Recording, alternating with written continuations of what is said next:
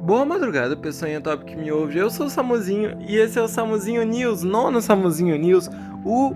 Não vou falar, mas é segredo, segredo. No próximo vocês vão ficar sabendo de uma triste notícia. Mas e hoje nós temos várias notícias muito foda. Fica aí com o podcast. Nossa, velho, puta que pariu. Espero que essa seja a última vez que tem que falar do laranjão, mano, porque eu não aguento mais. Sério, nossa, sério, tá muito chato, velho. Todo podcast tem que falar desse mano, velho. Nossa, estava gravando, oh não, oh meu Deus. O Trump chegou na reta final de sua birra para não aceitar sua derrota nas eleições americanas. O dia 8 do 12 foi o dia do Porto Seguro, como é chamado, a data em que os estados têm que certificar seus resultados, dificultando assim empecilhos jurídicos, que nem o Trump estava querendo fazer, né? Ele estava querendo levar para a Suprema Corte, blá blá blá. A Suprema Corte agora é totalmente conservadora. E ele estava querendo levar para lá para tentar derrubar o Biden e todo dia falando que a eleição tinha sido roubada no Twitter e o Twitter falando que era mentira, porque esse presidente é muito verdadeiro e fala coisas muito reais. Vocês já viram Star Wars? Eu sei que não tem muito a ver, mas eu amo muito essa saga, é tipo a minha série de filmes favorita. E aparentemente, Han Eshed, ex-chefe da segurança espacial israelense, também gosta. O homem de 87 anos recentemente deu uma entrevista onde disse que existe uma federação galáctica, tipo aquela das prequels, sabe? Que também tem contato com Israel e os Estados Unidos. Além disso, Eshed diz que existe uma base subterrânea em Marte, com representantes americanos e alienígenas, e que a criação da Força Espacial estadunidense pelo Trump tem relação com esses fatos. Agora sim faz sentido a Tesla ter mandado, a SpaceX, na verdade, né, ter mandado um carro da Tesla para Marte com um cara. Na verdade, era um cara de verdade que estava indo para Marte, para a estação que tem lá, né? Falando do Trump, o atual presidente dos Estados Unidos iria falar sobre esse assunto publicamente. Porém, os aliens o impediram, dizendo que a humanidade ainda não está preparada para tal revelação. Ainda precisamos evoluir para entender o espaço e espaçonaves. O casal mais badalado da política internacional acaba de ganhar um grande prêmio. A IG Nobel premiou Bolsonaro e Trump como as figuras mais irrelevantes cientificamente. De mãos dadas a outros líderes mundiais, os citados venceram este prêmio por suas ações fajutas e genocidas em relação à Covid-19. Bom lembrar do investimento milionário de nosso presidente em um remédio que não funcionava e do flerte gigantesco com o movimento anti-vacina, já havendo dito até que não tomará a vacina contra o vírus que vem assolando nosso país. No contexto do coronavírus, São Paulo tem batido no planejamento nacional e já tem data para o início da vacinação do estado, 25 de janeiro, além de oferecer doses de vacina para outros estados. Bom lembrar que há a necessidade da aprovação pela Anvisa, que vem sido aparelhada por militares pelo presidente. O presidente tem colocado vários militares incompetentes lá só para não ser aprovada a vacina. Triste o país que tem um presidente que não tem compaixão com os brasileiros, disse Dória, anunciando a vacinação de 9 milhões de paulistas, priorizando idosos, quilombolas, indígenas e, obviamente, profissionais da saúde. Dória vem usar a vacina como trampolim político, tendo em vista suas claras intenções na presidência em 2022.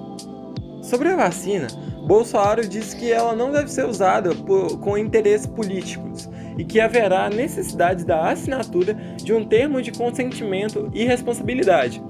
Pois vai que você se torna um jacaré. Ele realmente falou isso, porque a Pfizer não se responsabiliza com os efeitos colaterais. Ele falou: Nossa, Vai que você se torna um jacaré. Esse burro, burro, burro, não passou do fundamental. Porque, meu Deus, como que ele fala um bagulho desse, velho? E eu fico, toda vez que ele fala uma merda dessa, eu fico pensando, nossa, o que, que ele tá fazendo de tão ruim que ele tem que jogar uma bomba de fumaça, uma cortina de fumaça tão gigantesca para falar uma besteira tão grande? Se felizmente eu me tornar um jacaré, como o Bonoro abriu a possibilidade, me soltem lá na Pampulha para eu ficar bem gordinho e tranquilo, que nem o jacaré que tem na Pampulha. Alguns dias atrás, O atual ministro da Saúde diz que se houver a demanda, comprarão a vacina, em meio à maior pandemia do século, em meio a um país com um dos maiores taxas de mortes do mundo. Mas acho que ficou meio feio para ele por conta do início da vacinação em outros países, como na Inglaterra. Então ele voltou atrás e finalmente montou e divulgou um plano de vacinação. Aliás, bem meia boca e sem contactar os cientistas citados no texto que visa investir 20 bilhões na compra do material para a vacina, seringas que estão em falta, etc. Destacável que o governo genocida apenas optou pelo plano mais baixo da Aliança Mundial pelas Vacinas, abrangendo apenas 10% da população, sendo que havia a possibilidade de cobrir 50%. Boboro também diz que não haverá medidas restritivas para quem optar por não tomar a vacina, mandando um beijinho gostoso para seus amiguinhos antivax presidente do Banco Central também pontuou que investir na vacina é mais barato que no auxílio emergencial, parte mais cara do pacote ao combate do Covid. Na cidade de Antuérpia, na Bélgica, um Papai Noel levou um presente diferente aos velhinhos de um asilo: a infecção por coronavírus. 64 idosos e 11 funcionários foram infectados pelo bom velhinho, dessa vez, mal velhinho. Houve a insistência da equipe do asilo para que o homem e todos os presentes usassem máscara e seguissem o protocolo de segurança. Porém, fotos comprovam que tais ações não foram executadas. Diferente do Papai Noel, tem um personagem bem brasileiro que tava de máscara, o Zé Gotinha, que negou um aperto de mão do presidente em um evento recentemente. Tá doido, até eu, tá doido, sujar minha mão de bosta lá, você é louco, chulispa. Para finalizar esse tema triste, na raiva, no ódio, recentemente Bololiro ironizou enquanto ria, gargalhava, dizendo: Estou com Covid, zoando as mais de 180 mil mortes já ocorridas em nosso país. Outro fato que ocorreu envolvendo nosso incompetente eleito foi uma inauguração em Porto Alegre, onde Jair disse: o nosso governo, levando-se em conta outros países do mundo, foi aquele que melhor se saiu, ou um dos que melhor se saíram na pandemia. E também já estamos no finalzinho da pandemia. Bom ressaltar que 22 das 27 unidades federativas estão com altas de morte. A conta de luz estava na bandeira verde, por meio da medida provisória que duraria o período da pandemia de Covid. Porém, com a tragédia que o Amapá viveu no último mês, a bandeira para todo o país agora é vermelha 2.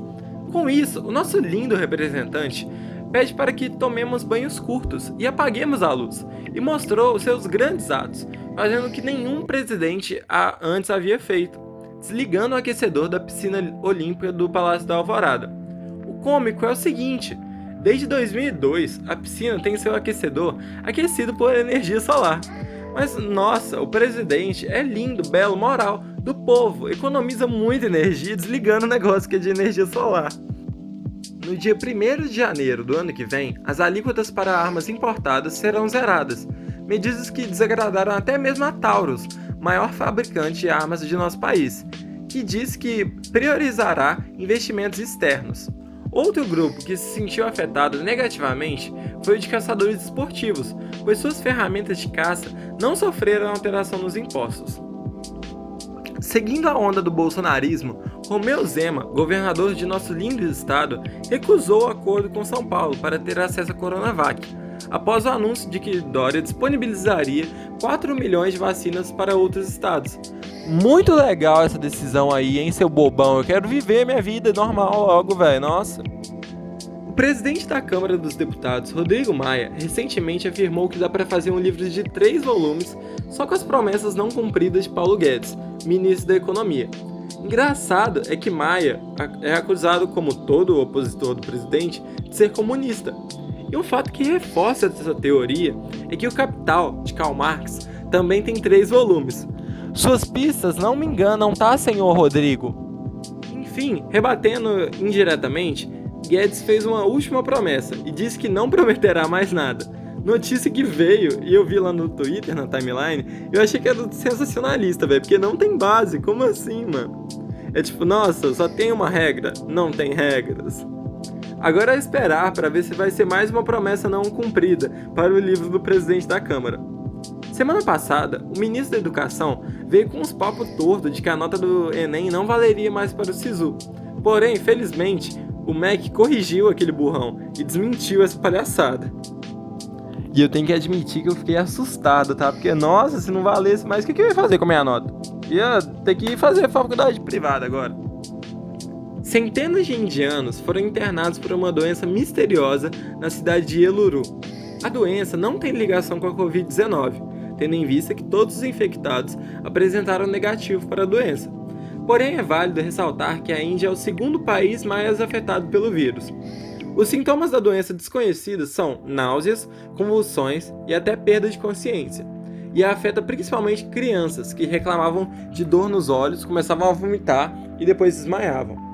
Médicos constataram que não há carga viral nos doentes, portanto, ainda fica o mistério da razão do pequeno surto na cidade indiana.